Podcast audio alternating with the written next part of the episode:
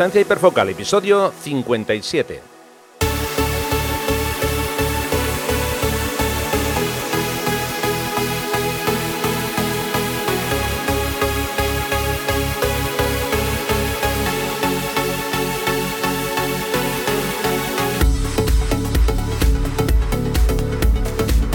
Hola, ¿qué tal? ¿Cómo estamos? Bienvenidos a un nuevo episodio de Distancia Hiperfocal, el podcast de fotografía de paisaje y viajes.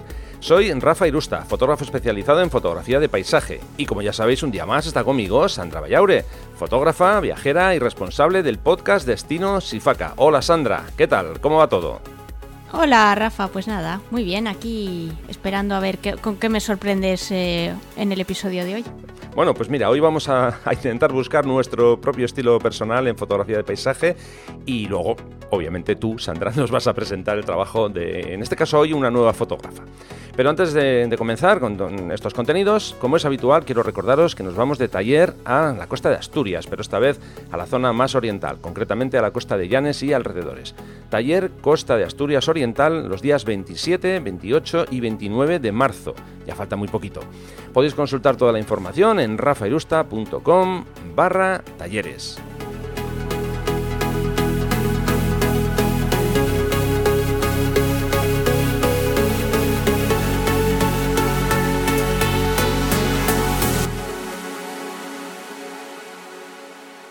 Episodio 57. Ya sabéis que todas las notas del programa os las vamos a dejar en una entrada en mi blog, que podéis consultar en la dirección rafairusta.com barra episodio 57, lógicamente.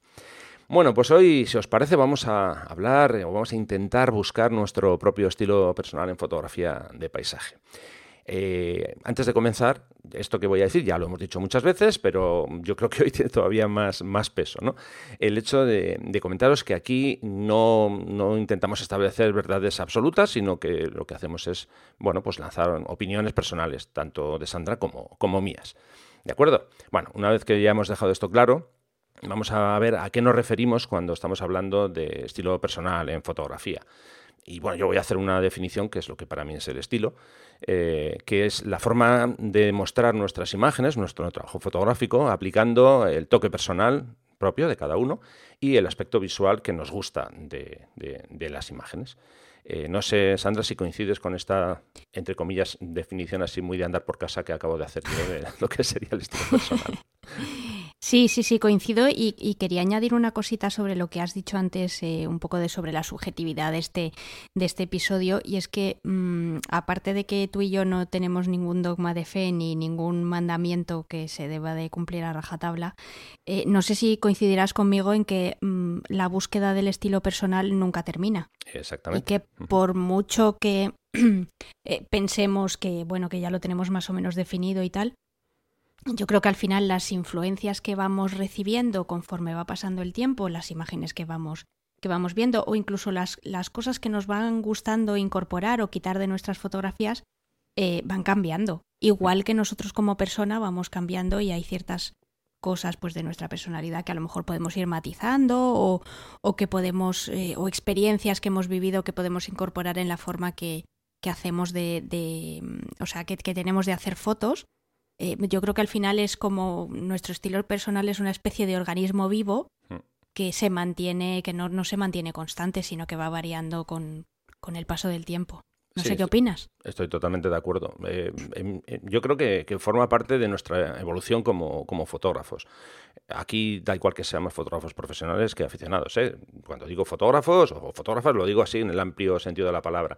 Eh, a medida que vamos haciendo más fotos o que vamos viendo más fotos o conociendo el trabajo de otros, de otros fotógrafos, eh, bueno, pues yo creo que nos vamos enriqueciendo eh, de, cosas nuevas y, lo que muchas veces hacemos sin, sin, darnos cuenta y sin querer es ir, digamos que aplicando y colocando ese tipo de, de, información o ese tipo de conocimientos que vamos mm, chupando, lo vamos aplicando a esas nuevas fotos, ¿no? Eh, luego cada uno puede decidir si en esa evolución él cree que, digamos que el camino está siendo positivo o no. Yo creo que siempre que vamos evolucionando, creo que es eh, algo, algo positivo. Ya digo, ¿eh? podemos tener épocas, no sé, quizá de un tipo de, fotografía más, vamos a poner entre comillas, más oscura o, o no sé, o en otros casos más colorida. Bueno, en fin, eso poco a poco ya se irá, se irá digamos, se irá moldeando, ¿no? Yo creo que, vamos, en eso también vamos a estar de acuerdo en que hay diferentes elementos que ayudan a, ese moldeado. Desde el tipo de procesado que hacemos a, las imágenes para darle un aspecto concreto, eh, pasando por el tipo de objetivos que vamos a usar. Por ejemplo, hay gente que, hace todo con un gran angular bestial y eso ya va, mm. definiendo su, su estilo. Eh, tú en, uno de los episodios hablabas de Albert Dross, por ejemplo, que yo creo que eh, puede ser un ejemplo ¿no? muy, muy claro que la elección de los objetivos que utiliza marca muchísimo su, estilo. Sí.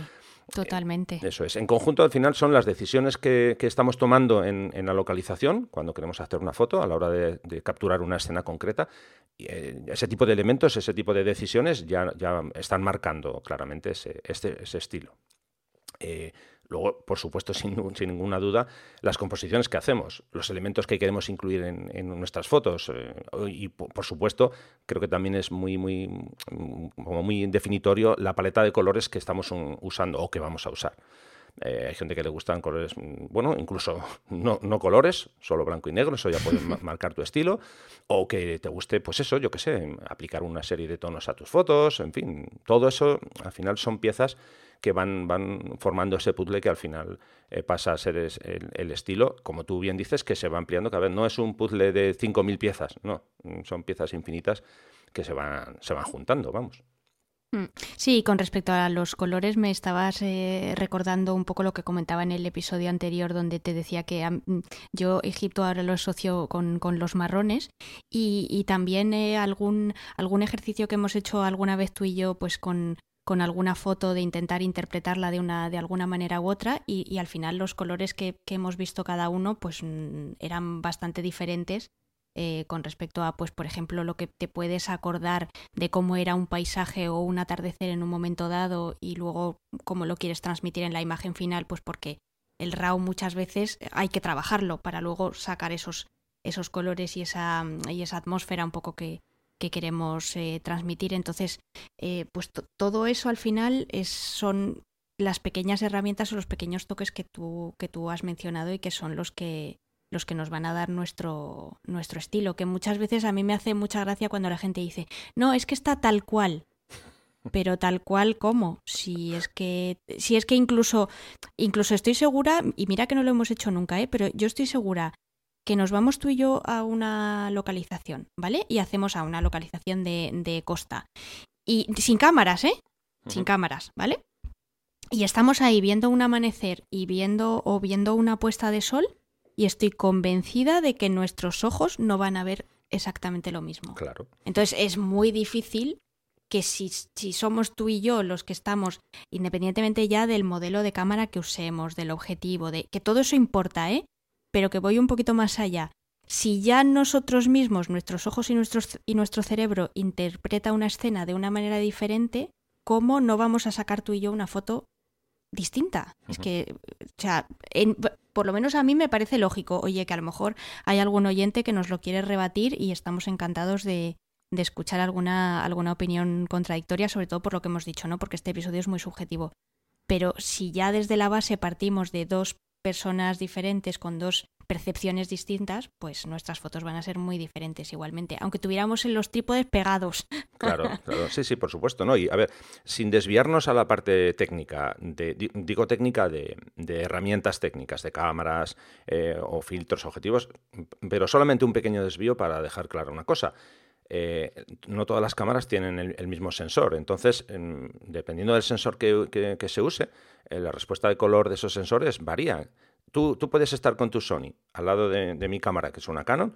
Eh, dejamos la, cámara, digamos, con ajustes lo más neutrales que, podamos. Y obviamente tu foto y la mía son diferentes. Aunque copiemos todo, el mismo encuadre, todo, todos los valores, eh, la respuesta de esos sensores es diferente, de los sensores, de los objetivos y demás. Entonces, bueno, eso, como ya comentábamos antes, la elección de los objetivos, ya no tanto la cámara, que también, ¿eh? pero bueno, sobre todo la elección de los objetivos, nos va a ir marcando el, estilo que nosotros vayamos definiendo al, trabajo. Y por supuesto, lo que tú has dicho, estoy totalmente de, acuerdo, vamos, que al final dos personas, dos cerebros, dos pares de ojos. o sea, que es que todo eso al final eh, eh, o sea, tiene, tiene, tiene su peso.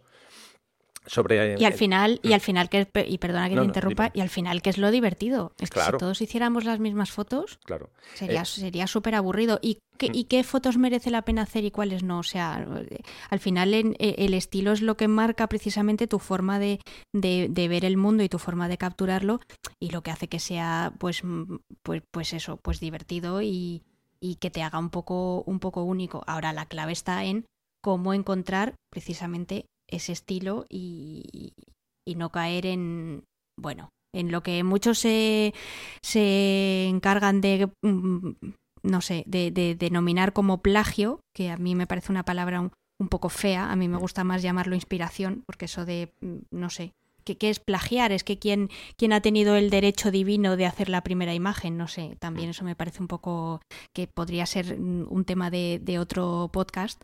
Hmm. Pero bueno, que al final yo creo que nuestro estilo primero se nutre de otras, eh, de otras influencias y de otras fuentes y luego tú ya vas, pues eso, quedándote con lo que te gusta y con lo que no y yendo un poquito más allá. Claro, mm, por cierto, luego tengo un punto en el que vamos a hablar justo de eso, te has adelantado. Pero... Ah, venga. No, no, no, pero está bien, está bien. Es que quería matizar un par de cosas de este, de este apartado y luego ya vamos a ir al otro que va a ser emocionante. Bueno, creo. Dentro de como lo, o sea, lo que yo comentaba de, cómo decidimos mm, a la hora de hacer una foto, cómo vamos a hacer la foto, qué objetivos vamos a usar o, incluso qué valores, ¿no? Eh, hay un punto, obviamente, determinante que además es que es en lo que se basa la fotografía, que es el tema de la luz. Bueno, aquí quiero dejar claro, en mi opinión, por lo menos, que hay fotógrafos mm, a los que, bueno, la luz, eh, digamos que les importa, no te voy a decir poco, sino que les importa menos, eh, digamos que dejan la luz como un elemento secundario, como un elemento en segundo plano, y hacen las fotos con la luz que hay. Ellos van a una localización, da igual que haya una luz, eh, bueno, lo de luz buena, luz mala, ya sabes que esto es otro debate también, pero bueno, ellos llegan, hacen la foto y ya está, ¿no? Y sin embargo, hay otros fotógrafos que deciden que la luz sea el elemento, digamos, más importante, el que más mm, garra tenga en la foto, y llegan. Si la situación no es mm, la que tiene la luz que ellos quieren, directamente no hacen la foto. No Creo que en este podcast tenemos dos ejemplos claros de esas dos vertientes. Tú claramente te guías por la luz y yo claramente hago lo que puedo con lo que hay. Ah, esto ya, bueno, creo que los oyentes ya, ya nos han. Eh, ya, ya lo saben, ya lo saben. Eso es. A ver, ojo, ¿eh? Yo siempre, aquí siempre, vamos, quiero matizar esto. Si yo voy de viaje a un sitio al que probablemente no vaya a volver en mi vida, que es un típico viaje que haces eh, lejos y tal, ¿no? Eh, yo, hago, lo que puedo también, ¿eh? con las luces que haya y, a veces pues pasa que, bueno, pues, pues no tienes los, digamos, las, mm, los elementos que tú buscas, ¿no? claro, imagínate, viaje a Estados Unidos, a la, costa oeste y te encuentras todos los días o, o el 90% de los días sin nubes.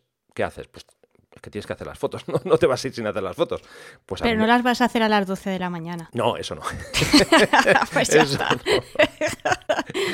Pero sí que es cierto que cuando hago viajes mm, por aquí más cerca, hay muchísimas ocasiones en las que, como digo yo, le doy un paseo a la cámara. Eso significa que la cámara va en la mochila, yo me doy un paseo, visito la localización, no están las condiciones que yo busco y no, no saco la cámara. Pero, importante, no me agobio, no pasa nada, ya volveré otro día. Eh, al final, como digo yo, uso la broma de lo importante de la salida fotográfica mañanera es el desayuno, que realmente las fotos es una disculpa para, salir, ¿no? Pero, pero bueno, entonces eso, como, como comentábamos, hay fotógrafos que le dan más prioridad a la luz y hay otros que menos. Pero también, insisto, con el matiz que depende de, las circunstancias y del viaje que, se esté haciendo. Eh, por lo menos así es como, como lo veo yo, ¿no? Entonces, bueno, eh, siguiendo con el tema del, estilo personal, mm, eh, yo creo que eso es algo que, nos caracteriza y que hace que nuestras imágenes, eh, bueno, lo de sean diferentes, A veces no lo conseguimos, pero bueno, por lo menos en muchos casos... Lo eh, intentamos. Eso es, y tienen una, Mm. persona- una personalidad propia, o intentamos por lo menos aplicar esa- esa- esos toques para que tengan una personalidad eh, propia, ¿no? Eh, a ver, yo insisto mucho en esto. Para mí el estilo personal depende de los de mis gustos personales, básicamente, a la hora de aplicarlos a mi trabajo. Y sobre todo, una cosa importante, también influye en la época por la que yo esté pasando, a nivel mm, desde personal, a nivel creativo, porque, oye, mm, ya hablamos en su momento que hay a veces hay situaciones en las que la inspiración, pues digamos que no viene, o tú no la buscas, digamos, mm, eh, lo suficiente y, y, bueno, pues tienes un pequeño bache, bueno, pues eso también influye, por lo menos a, a mí en mi caso. ¿eh? No sé si a ti te pasa o, o- o eres más en plan autómata que haces las fotos y ya está. No sé cómo lo ves. No, no, no, a mí me pasa, a mí me, me pasa también y hay veces que estoy hay, y hay veces que estoy muy desmotivada, la Mm. verdad, y que, y que puedo estar un y que puedo estar un tiempo largo sin, sin coger la cámara. Pues o, o bien porque eso, porque esté desmotivada, o bien porque no termine de encontrar una ocasión que me, pues eso, que me, que me arrastre a, a llevar la cámara conmigo, pero, pero sí, sí. Y, y, y en cuanto a, al- un poco cómo encontrar el estilo personal de cada uno, yo aquí tengo que confesar, o por lo menos confesarte a ti, bueno, y al resto de los oyentes también, que yo sigo luchando, ¿eh? O sea, mm, mientras estabas hablando estaba intentando hacer un poco la reflexión de decir, bueno, ¿cómo se definiría mi estilo? Un poco así pensando en, en mis fotos, ¿no? Y no lo tengo muy claro. O sea, a mí realmente me gustaría que alguien se dedicara a ver algunas de mis fotos y me dijera, pues mira, mm, tus fotos destacan por tal, tal, tal y cual. ¿Sabes? Eh, me parecería un ejercicio interesante. Sí, no, no. me- ¿Qué pasa? ¿Por no- qué te ríes no, ahora? No, que es- no es nada malo. No, me río justamente por eso que estás diciendo tú cuando has dicho, es que no sé muy bien cómo definir el estilo de mis fotos. Es que eso es justamente lo que me ha pasado a, mí siempre. Eh, alguna vez que me han hecho alguna entrevista y, bueno, ¿cómo definirías tu estilo? Y siempre digo lo, digo lo mismo.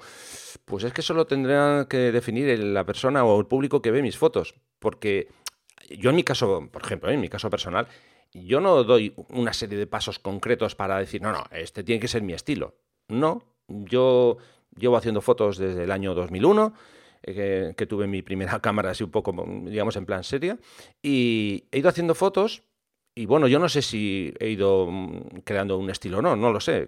Hay gente que sí que me dice, bueno, es que veo una foto tuya y ya sé que es tuya, aunque no lleve firma y tal. Bueno, no, no lo sé. Pero ya digo, yo no, no hago un, paso concreto para decir, no, no, esto es para que quede claro que esta foto es mía. No. Eh, en mi caso, ya digo, no, no, no hago nada, ningún paso de ese- de ese tipo. Sí que es cierto que soy fiel a un estilo que, bueno, a mí me gustaba un tipo de paisaje concreto cuando empecé hace un montón de años y sigo, sigo en ese estilo. No no he tenido demasiadas modificaciones, demasiados cambios. Esto no es ni bueno ni malo, ¿eh? es simplemente una, una cuestión. No sé, tengo amigos que sí que han cambiado eh, de- de- del tipo de paisaje, que, por ejemplo, que les gustaba al principio a lo que hacen ahora y no tiene nada que ver. Pero cuando digo nada, es nada, es de la noche al día. Bueno, ellos lo ven como una evolución, perfecto, y, lo ven como algo positivo. Eh, yo, eh, por ejemplo, a mí eso me cuesta, me cuesta mucho, ¿no? Es- ese tipo de cambio tan, tan brusco es que te hablo de un cambio de, de- de 180 grados, que dices, es que no se parece nada a lo que hacías antes. Bueno, pues ya está, es una evolución que ellos han, han, sufrido, y, o digo sufrido no en aspecto negativo, ¿eh? sino que, que ya está, que, que ahora están en ese, en ese punto. Entonces, no sé, ya digo, sí que podría ser interesante eso que dices tú, que, que alguien eh, mire el- nuestro, nuestras fotos y diga, pues mira, tu estilo sería este o, el otro, ¿no? No sé, en fin, bueno, podría ser un ejercicio interesante. Si alguien se atreve, estamos encantados, ¿eh? Sí, pero que yo creo que la idea con la que se tiene que quedar el oyente, o por lo menos aquellos, aquellas personas que nos escuchen que quizá lleven un poco menos de tiempo haciendo fotos, o que a lo mejor estén un poco en un momento que de esos que comentabas tú antes de un poco como de crisis existencial y decir, bueno, es que todo lo que he hecho hasta ahora pues no me acaba de llenar o no me acaba de satisfacer. A ver, bueno, primero que eso nos pasa a todos, o sea, yo hay veces que veo fotos mías o bien recientes o bien más antiguas y digo, pero por favor, o sea, qué truño, de verdad. Pero en qué momento me dio a mí por hacer esto. O, o luego, sin embargo, las veo otro día y a lo mejor, pues, pues no, ¿no? Las veo con, con otros ojos.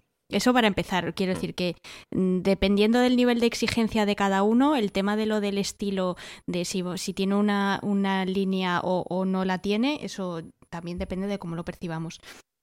Pero luego, eh, yo creo que no hay que forzar las cosas. O sea, que es, es lo que comentabas tú, ¿no?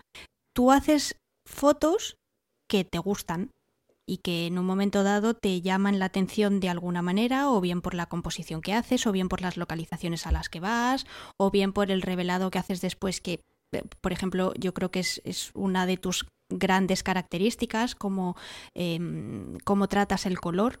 Y yo creo que es, algo muy, que está muy definido en tu estilo.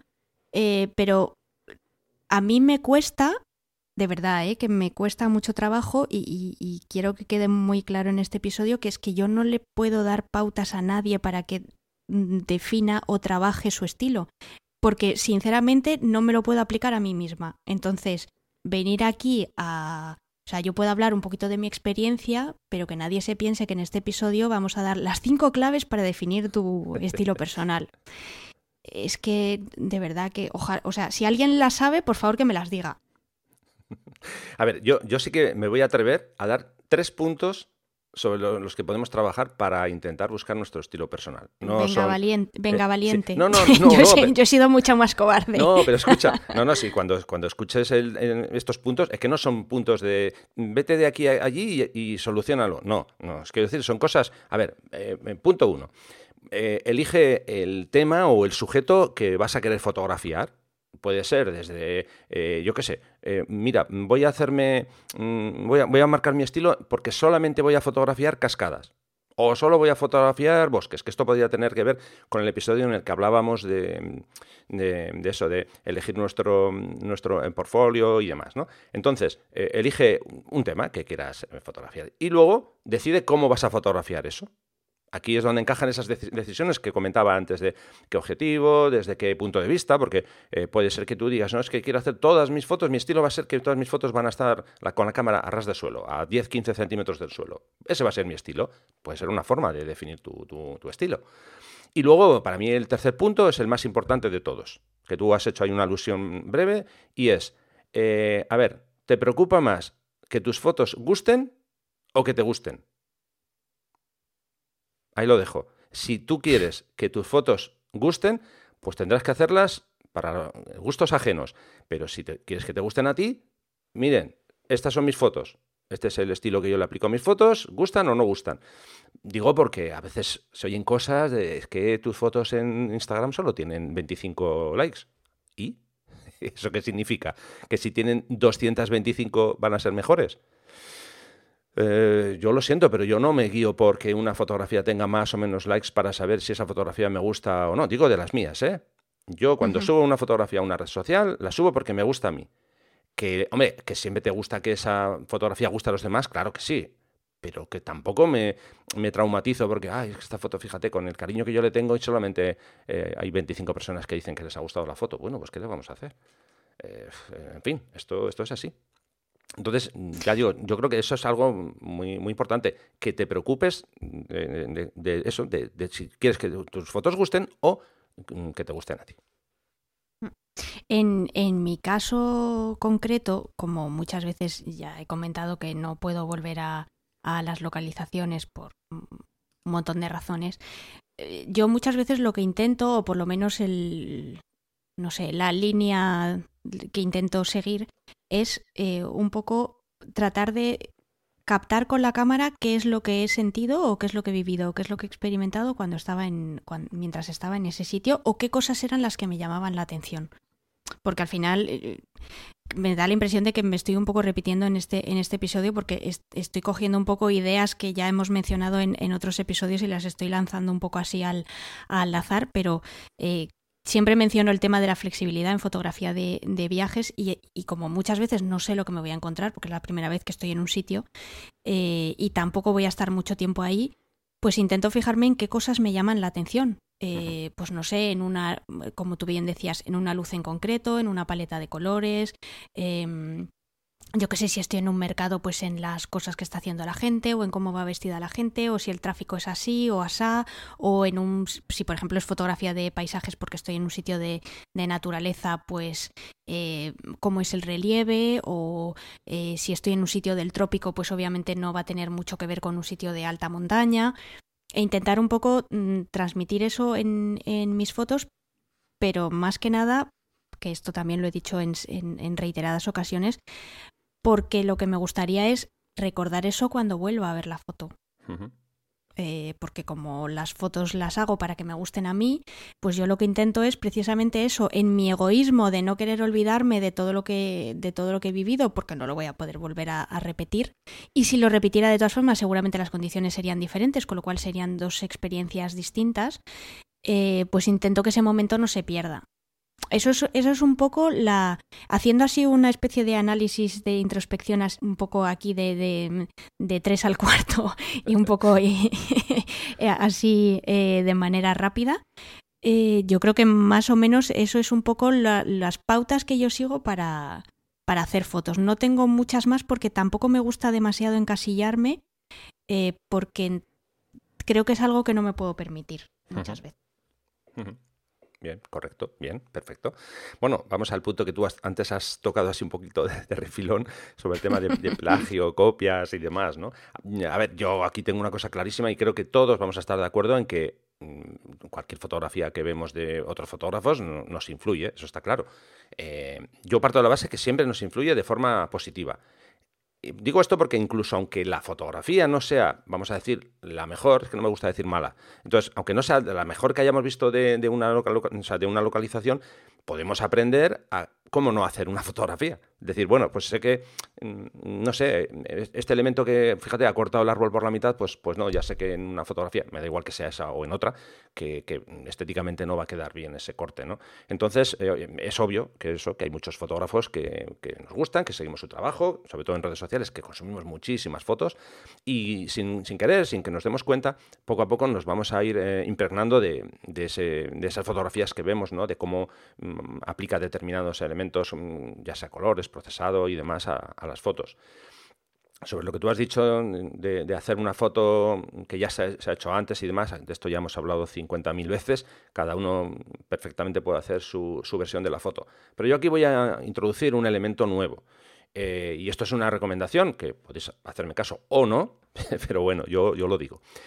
Eh, vamos a entrar en el, digamos, complicado mundo o en el, mundo de, los tutoriales de procesado paso a paso exactos y concretos. Eh, yo soy partidario de que aprendamos a, hacer un procesado, claro que sí, y si tiene un paso, dos, cinco, veintisiete, los que tenga, perfecto.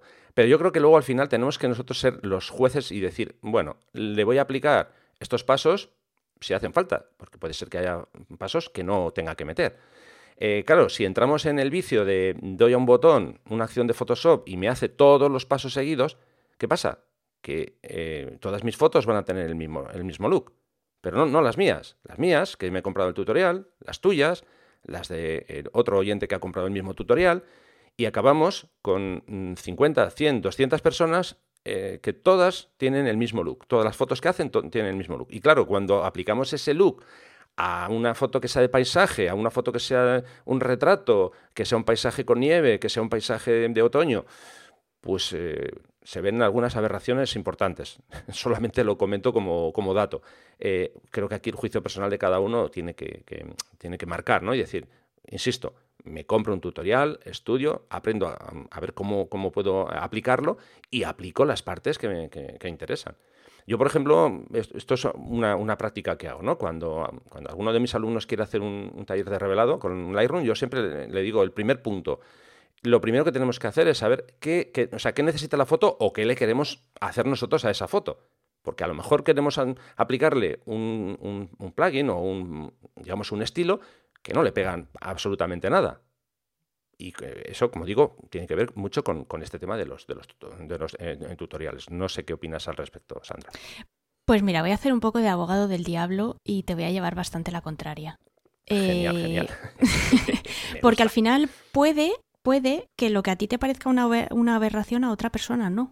y, a lo mejor eh, eso que tú, bueno, pues que comentas un poco, un poco en, en, clave de humor y, siempre con cariño, porque sé que lo haces así, de que al final una persona que vaya a seguir un, un tutorial al pie de la letra va a terminar con exactamente el mismo estilo que otros 50 que han seguido el mismo tutorial, tendría que verlo Verás que, ah, o sea, tendría que verlo en el sentido de que, evidentemente, si todo el mundo ha seguido los mismos pasos, va a o sea, cada, cada una de esas fotografías va a tener elementos que seguramente mm, tengan algo en común, pero al final las capturas no han sido las mismas. Y los RAWs originales y la composición y el momento de captura y el objetivo que se ha usado y el sitio en el que está hecha no es el mismo.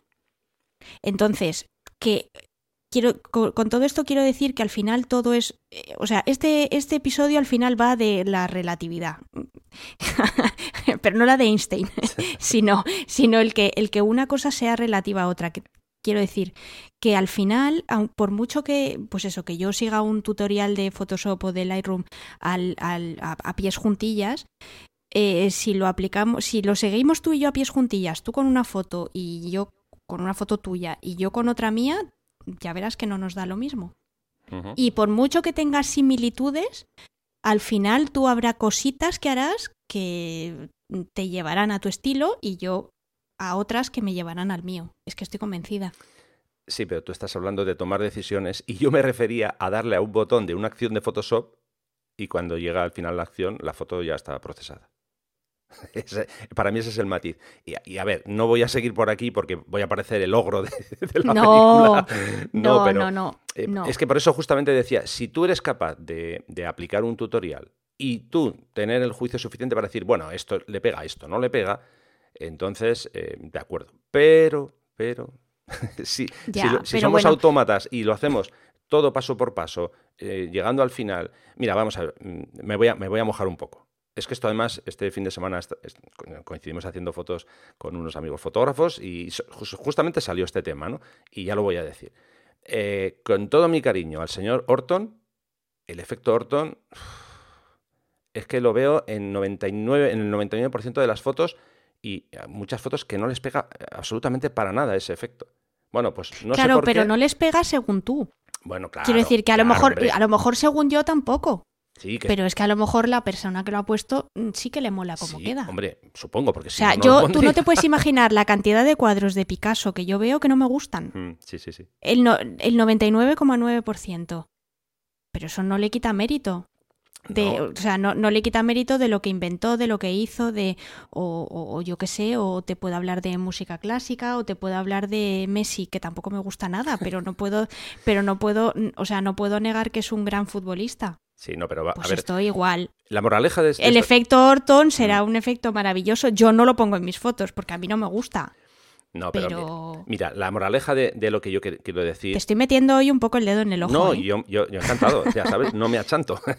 no, yo lo, que quiero decir es eh, que, más que decir, quiero intentar llevar a la reflexión a, todos, ¿eh? incluido yo, que muchas veces creo, mi opinión personal, es que nos empeñamos en echar demasiados ingredientes al cocido cuando no hacen falta.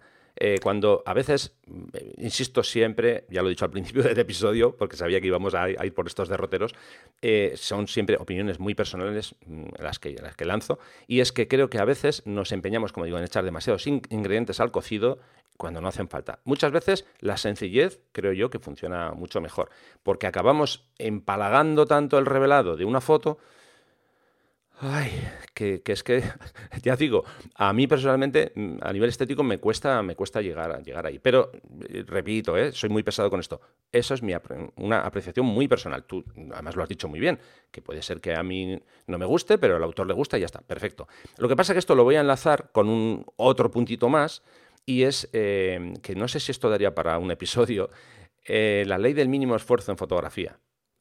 ¿Qué significa esto? Bueno, pues la ley del mínimo esfuerzo es eh, hola Rafa, mm, ¿dónde está esta localización? Eh, y yo voy y le digo, no, no, pero dame eh, los puntos GPS. Vale, mira Rafa, ya he hecho la foto de la localización, toma, te la doy para que me la reveles. Esto no ha pasado, ¿eh? pero imagínate qué pasa ahí. O, dame un truco, dame un, preset que yo le doy y me revela la foto. ¿No es mucho más apasionante el viaje de primero voy, mm, investigo, voy a la naturaleza, busco un sitio chulo y luego hago la foto y, voy intentando hacer procesados hasta ver al punto al que llego? Pregunto, solamente lo dejo ahí. ¿eh? Esto es cuestión de, que cada uno reflexione qué es lo que le gusta más. A mí ese viaje apasionante de, no mm, querer todo ya, a mí me encanta. Por eso, sabes que yo no revelo las fotos de un día para otro. Yo las dejo que reposen, a ver, en algunos casos sí que revelo de forma urgente, yo qué sé, si vengo de un viaje y tengo que presentar una colección de fotos, pues sí lo tengo que hacer rápido, pero si no, no, no, que reposen. Yo tengo fotografías, ya, esto ya lo he dicho muchas veces, yo tengo fotografías de viajes que he hecho hace un montón de, años todavía sin revelar. Es que no, me, no, tengo prisa por revelarlas. Entonces, ya digo, insisto con esto y, y ya termino. La ley del mínimo esfuerzo, personalmente creo que no es buena esta es mi opinión. Creo que es mejor ese viaje en el que poco a poco tú vas aprendiendo cosas y no, no te empeñes en, no, no, es que quiero el resultado ya. Venga, yo quiero mañana mismo, salgo al campo, no tengo ni idea de usar una cámara, pero mm, quiero que me des unos trucos para que ponga la cámara, dé al disparador, llegue a casa, procese rápidamente y tenga, venga, esta foto súper chula a nivel, eh, a nivel artístico. Pues eso es que es complicado, es que es difícil. Pero bueno, estos son, como digo, estos son mis recetas, luego cada uno usa las suyas, ¿eh? sin más. A ver, dos apuntes. Con respecto a lo que has dicho de sobrecargar las fotos eh, a la hora de revelar, que no tiene que por qué ser a la hora de revelar, también puede ser en la composición. Oh. Eh, te digo, yo he sido la primera, la primera. O sea, ¿quién no ha caído en el error de querer meter 800 cosas en el encuadre? Hmm. Y lo mismo pasa con el revelado. O sea, cuando, o por lo menos a mí me pasa, cuando aprendes algo, tienes como ansia por querer incorporarlo un poco en todas partes porque te parece que, ah, qué guay, qué chulo, esto no lo sabía y entonces pues, pues, pues lo voy a meter aquí a ver cómo queda. Entonces, creo que también, eh, un poco al hilo de lo que venimos diciendo durante todo el episodio, como realmente nunca se deja de aprender, nunca se deja de evolucionar un estilo, puede que te encuentres en un momento en el que, pues eso, pues lo que acabas haciendo sea un pastiche. Pero porque también dentro de. Pero verás, no, no, y está bien que te rías, pero porque también dentro de ese proceso de aprendizaje y de evolución está el, oye, el tropezar. Claro. y el decir, ostras, pues, pues esto que ahora, es lo que te he dicho antes, esto que ahora me encanta y que le he metido aquí tres filtros radiales, cuatro graduados, un toque de pincel aquí y además en vez de ponerle una piedra en mi encuadre, pues le he metido ocho, pues es que esto cuando lo veo tres años después me echo las manos a la cabeza porque qué aberración. Pero no pasa nada. O sea, luego vuelves al sitio o estás en otro sitio y en vez de poner ocho piedras, pues pones solo una y cuando reveles esa foto, pues le pones un filtro y dos cosas, corriges la aberración cromática y se acabó. ¿Vale? Eso, eso por un lado. un poco por... No, no es que no esté de acuerdo con lo que has dicho, pero que creo que tiene un pequeño matiz. Y con respecto a lo de la inmediatez, también depende del estilo de, fotógrafo que quizá esto a lo mejor no aplica tanto en fotografía de paisaje porque es una, es una disciplina mucho más pausada, que requiere mucho más tiempo, en el que necesitas pensar, necesitas eh, un poco meditar, meditar qué es lo que quieres en cuanto a la composición, el resultado final. Vale. Pero, por ejemplo, me voy a, un poquito al extremo, a la fotografía de calle, que por ejemplo es una de las disciplinas que puedes, eh, que puedes realizar cuando haces un viaje, ¿vale? Ahí es que mm, muchas veces la propia escena no te deja tiempo para pensar. Y yo, varios de los fotógrafos de calle que sigo, em, es gente muy ágil, muy impaciente que si una escena no se produce, no están 10 minutos en una esquina esperando a que alguien entre en el encuadre, sino que ellos van a buscar la foto. Y con el revelado igual, ellos te explican que en Lightroom se pasan 3 minutos por foto como mucho y porque la tienen que convertir en blanco y negro. Y le meten contraste, o sea, cortan un poquito del, del encuadre, le, o sea, yo qué sé, potencian más los negros aclaran los blancos y se acabó. Y no quieren pasar ni un minuto más delante de la pantalla. ¿Eso es mejor o peor? No, no, no, si yo no digo que sea ni mejor no, ni peor. No, no, no, sí, verás, es una pregunta retórica ah, que estoy lanzando, ¿sabes? Que no, que, no es una pregunta inquisitiva. Entonces, por eso te digo que al final, eh, lo, creo que lo bonito de lo que estamos diciendo aquí es que es eso, que es que es una visión muy, muy personal. Y lo del tema de la inmediatez, pues, pues puede ser, verás, que sí que, ver, que no te voy a llevar la contraria en todo lo que, en todo lo que dices, pero que bueno, que hay gente que le encanta la fotografía de paisaje y no está dispuesta a pasarse 45 minutos delante de una foto revelándola porque le, le aburre soberanamente. Hmm, pero perdona, si no hace falta pasar 45 minutos. Lo sé, lo sé, pero lo sé. Es que, mira, a ver, eh, el revelado de mis fotos. Esto ya lo he dicho más veces. Como mucho puede haber una foto que me lleve 15 minutos. ¿Y sabes por qué me lleva 15 minutos? Porque tengo un montón de manchas en el sensor que tengo que quitar. Eh, básicamente, ese es el tiempo que yo le dedico a, mis fotos. Ya sabes que yo mis fotos no las saco del Lightroom. Quiero decir, no, no abro Photoshop, no, no, no, no. Todo lo que hago en mis fotos, yo lo hago con, con Lightroom. Y ya digo, ¿eh? lo de 15 minutos he dado un margen muy largo que la mayoría de las veces no son ni 10 siquiera. Entonces, si la cuestión no es, no es que haga falta mucho tiempo o no. Pero bueno, insisto, ¿eh? que esto además, esto ha sido un comentario mío en plan así más, más, más ogro, pero, pero nada más. Eh, volvemos al inicio del episodio, todo esto es muy subjetivo, cada uno estamos dando nuestra opinión y ya está. Y, ya por terminar, un ejemplo muy, muy rápido que recuerdo hace muchos años cuando, bueno, yo estuve haciendo con un, con un, amigo cosas de vídeo, Y recuerdo el primer vídeo que grabó él, yo no tenía cámara, yo simplemente estaba, digamos, de apoyo, ¿no? Y recuerdo que el primer vídeo que grabó, aquello era, era increíble, porque todas las, transiciones entre, entre planos pues eh, cada una tenía una transición diferente. En una era un fundido a negro, en otra eh, aparecía una, forma de estrella que se abría. Bueno, aquello parecía el festival, de, ¿sabes? Claro, ¿por qué? Porque se había comprado un software nuevo que tenía muchísimas transiciones y él quiso ponerlas todas en un vídeo de unos tres minutos que duraba. Eh, claro, y le dije, a ver, que, sobra, todo esto sobra, vete a lo sencillo. ¿Cómo? Yo le dije, tú cuando ves un documental en, en la televisión, ¿cómo, ¿cómo se hacen las transiciones? Claro, se queda así pensando y dice, pues hombre, como mucho algún fundido y si no cortes directos, ya está, pues ya está, no te compliques la vida. Que no digo que tenga que ser siempre así, austero y demás, pero bueno, que eso que a veces tendemos, creo yo, a, intentar engordar demasiado el caldo. Y ya termino, mm. ya, no, ya, no me meto más con, que alguien va a decir que a ver de qué voy. No, no, pero bueno, que yo creo que hemos dejado la puerta abierta para que, y un poco ya con esto concluimos, para mm. que los, los oyentes pues nos cuenten un poco qué les parece este tema así un poco tan controvertido, ¿no? Mm. Y que en qué punto están de encontrar su, su estilo, qué es lo que hacen pues para trabajarlo, si es que hacen algo, em, qué les ha parecido las cosas que hemos comentado, a ver mm. si nos escriben y, y nos cuentan. Por cierto, dos cositas muy rápidas para terminar. Una ya la, habías tocado tú eh, a la hora de hacer una representación de la escena. Tú lo decías muy bien que tú al final lo que haces es una representación personal. Aquí no estamos hablando de fotografía científica que tengamos que ser fieles a la realidad 100%, sino que aquí mm, al final es nuestra percepción. Y luego, para mí muy importante, creo que esto lo tenéis que tenerlo en cuenta o tenemos que tenerlo en cuenta todos y es eh, fuera obsesión por buscar un estilo porque es que hay gente que quiere un estilo el primer día que sale a hacer fotos. No, no, yo quiero tener mi estilo. No. Yo creo que lo que hay que hacer es mm, ver fotos, hacer fotos y con el paso del tiempo nuestras fotos, mm, aunque no queramos, van a ir poco a poco marcándose con, el estilo que con el tiempo acabará por definir nuestro, nuestro trabajo. Eso es por lo menos lo que, lo que yo opino y como yo lo veo. Mm, sí, muy de acuerdo. Bueno, pues nada, seguimos.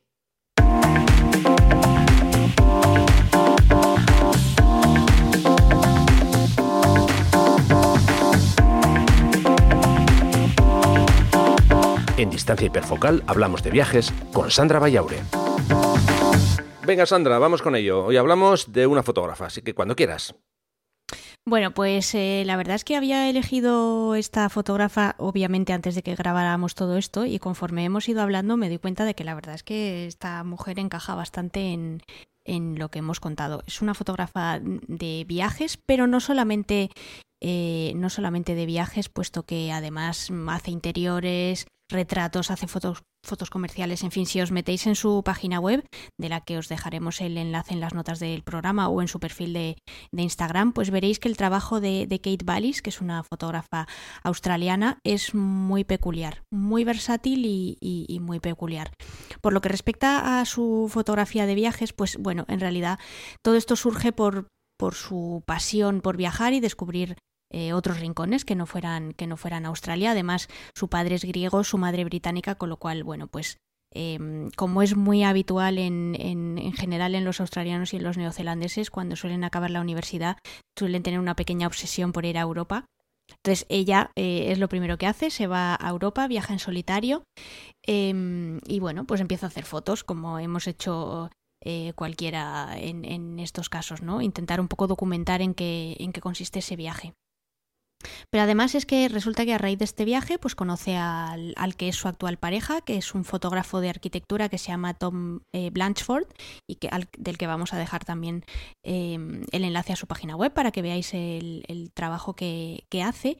Y bueno, pues empiezan a formar ahí un tándem bastante, bastante interesante. En un primer momento, em, Kate, eh, como estudió arte y eh, derecho en la universidad, primero se decanta por el derecho y está cuatro años trabajando eh, como abogada. En, durante sus ratos libres intenta más o menos trabajar en, eh, pues en una especie de portfolio un poco más personal y de repente un día un poco de la nada le surge la oportunidad de trabajar como asistente para un fotógrafo de moda muy conocido que se llama Miles Aldrich. entonces, bueno, pues lo deja todo, se va a Londres y bueno, pues a partir de ahí decide abandonar por completo el, mundo del derecho y dedicarse a, la fotografía. Y como os decía, pues es una fotógrafa multidisciplinar que, bueno, pues que se dedica a, muchas cosas y, bueno, pues vive de, vive de ello. Lo que sí que me gustaría que hicierais, si tenéis un, ratito, y aunque siempre os lo pido con, los fotógrafos que traigo en, eh, aquí al, podcast, pero en este caso sí que me gustaría que le dedicarais por lo menos 5 o 10 minutos a ver las, eh, las imágenes de, de Kate. Y no solo las de viajes, sino también algunos de sus proyectos más, más personales. Pero si empezamos primero por las fotografías de, viajes, pues veréis que son fotos muy poco convencionales. Mm, en realidad se percibe muy rápidamente cómo mm, realmente ella lo que quiere es darle contexto a, los lugares que visita en muchos casos a través de la gente. Eh, hombre, obviamente, pues cuando fotografía la isla de Skye en Escocia, pues no aparece nadie. Pero veréis que ya solo por las composiciones que hace y por el revelado, eh, pues comparad las fotos de Sky que tiene Rafa y comparad las fotos que ha hecho Kate y ya veréis que es que es verdad, es que son, son muy diferentes. Em, tienen, tienen un. Se, nota realmente que no las ha hecho la, misma persona. Entonces, bueno, pues veréis que, además em, hace unas composiciones en las que rompe la mayoría de las reglas preestablecidas, o sea, eh, olvídate de la regla de los tercios, del número dorado y todas estas cosas que, en fin, que están muy bien cuando empezamos y que nos pueden servir como una guía, pero que luego hay que ir un poquito más, más allá.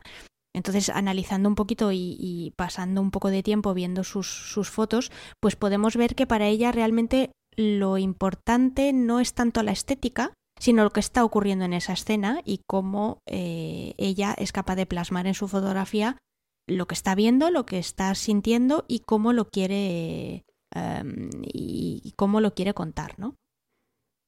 Siguiendo con su fotografía de viajes, veréis también que a la hora de revelar tiene un estilo muy particular. Eh, tiene eh, fotos de Marruecos, por ejemplo, donde veréis que prácticamente les ha quitado la saturación. Y estamos hablando de un país con muchísimo color, muchísimo contraste eh, desde el punto de vista de, paisaje, de cómo se viste la gente. Eh, por ejemplo, no tiene nada que ver pues la zona del sur de Marruecos, eh, de Ouarzazate, de las Casbas, con por ejemplo el norte de Chauen, donde todo es como muy azul y muy blanco. Bueno, pues veréis que ella usa una paleta de tonos pastel, muy poco convencional. Em, y luego, por ejemplo, pues en el caso de la isla de Skye que mencionaba antes, o en el caso de las Azores, eh, pues oscurecen muchísimo sus imágenes y las casi casi de, forma exagerada, ¿no? Entonces, bueno, a mí, y, ya me diréis si, si, opináis lo mismo, a mí lo que me da un poco la impresión es que son fotos como de los años 80, eh, donde pues no teníamos eh, obviamente en fotos digitales, con lo cual resultaba un poco difícil controlar la exposición y a veces nos encontrábamos con que, bueno, pues cuando el carrete se revelaba, pues eh, igual habíamos metido un poco la pata y nos salían un poco más oscuras de lo que, de lo que queríamos o, al revés, ¿no? O un poco eh, demasiado, demasiado sobreexpuestas. Entonces, bueno, pues si tenéis un ratito, os, eh, invito a que veáis sus, sus, fotos de viajes y hablando de estilo eh, particular y de desarrollar y de explorar y de hacer cosas diferentes, a Kate le gusta mucho también la fotografía infrarroja. Em, y en ese sentido, pues os invito a que em, echéis un vistazo a un par de trabajos muy personales, uno de ellos que se llama eh, Liminality y otro que se llama eh, Aerial Pink. Y, bueno, que están hechos con, con, eh, cámaras de fotos infrarrojas. Y, decidme eh, pues bueno, qué, os parece, eh, qué, qué, rasgos particulares le, podéis poner a esas fotos y, si son fotos que haríais o, no. Pues nada, Sandra, perfecto. Echaremos un vistazo para intentar responderte alguna de las preguntas que nos lanzas, ¿vale? Venga. Venga, continuamos.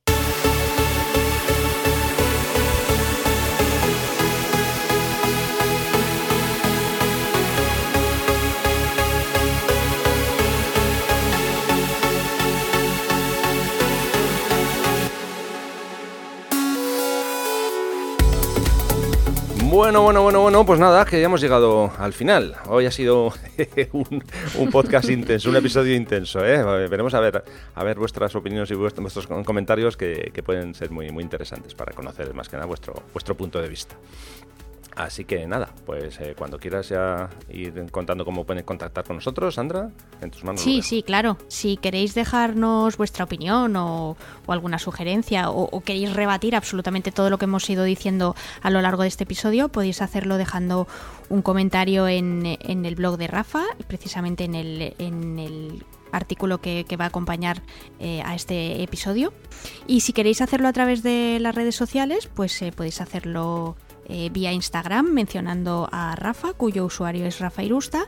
Y si queréis hacerlo a través de Twitter, pues podéis mencionarnos o bien a Rafa o bien a mí o a los dos. En el caso de Rafa su usuario es Rafa Irusta y en mi caso yo soy Vayausa que es V-A-2-L-A-U-S-A. Perfecto. Bueno, pues eh, yo creo que con esto, ya digo, ha quedado el episodio completito, completito. Sí, sí, ha quedado denso, denso y, yo creo que ya, en fin, va siendo hora de dejar a la gente descansar. Sí, yo me voy a ir preparando para recibir los tomatazos, así que... Bueno, yo también he venido hoy un poquito beligerante. No era mi intención, pero al final me he venido creciendo y ha salido así. Ha estado bien, ha estado bien, para que no digáis que siempre estamos de acuerdo en todo, que no, que no, no es así, ¿eh? Ay, si supieras, Si, supierais lo que, lo que discutimos cuando no, estamos delante del, micro. En fin. Y lo que nos preparamos los episodios, ¿verdad? Sí, sí, sí. bueno, por cierto, antes de que, de que se, vamos, de que nos, despidamos y que se, se quede en el tintero, cualquier tema que os apetezca que comentemos aquí en el podcast, ya sabéis, nos enviáis un, correo o, bueno, si no por Twitter o, por Instagram, oye, pues nos gustaría que, habléis de, tal cosa o de, tal otra. Y bueno, pues eh, estudiamos el, asunto y vemos si se puede abordar y hablamos sobre ello, ¿no? Sandra, en eso estamos totalmente abiertos, claro. Claro, claro, totalmente. Por supuesto. Queremos que participéis más. Eso eso eso es. En fin, que ah, un último detallito más que tengo por aquí también para comentar contigo, Sandra, que hemos cumplido ya dos años, como ya sabéis, ya nos hemos hecho más o menos mayores y lo que queremos hacer desde aquí es un pequeño llamamiento, si hay alguna empresa que quiera patrocinar alguno de los episodios del podcast, estamos totalmente abiertos. O sea que ya sabéis, podéis entrar en rafailusta.com barra contactar, nos enviáis hoy un, pequeño correo, un formulario y os enviamos, os mandamos toda la información. Eh, es una forma de, eso, de que aparezcáis aquí en el podcast de Distancia Hiperfocal. Así que con todo esto, Sandra, muchísimas gracias como siempre por estar de nuevo por aquí y que nos escuchamos en, en, 15 días. Estamos dando guerra otra vez de nuevo con otro, otro episodio intenso, intenso. Seguro que sí. Venga, nos hablamos en 15 días, Rafa. Un abrazo. Venga, un abrazo. Nada, pues eh, lo dicho, que muchísimas gracias a todos por estar ahí. Bueno, como siempre os comentamos, mi último recordatorio, nos vamos de taller a la costa de Asturias, zona de Llanes, los días 27, 28 y 29 de marzo. Ya nos queda muy, muy poquito, estáis todavía eh, a tiempo, últimas plazas. Y nada, que nos en el próximo episodio. Buenas fotos y hasta pronto. Muchas gracias.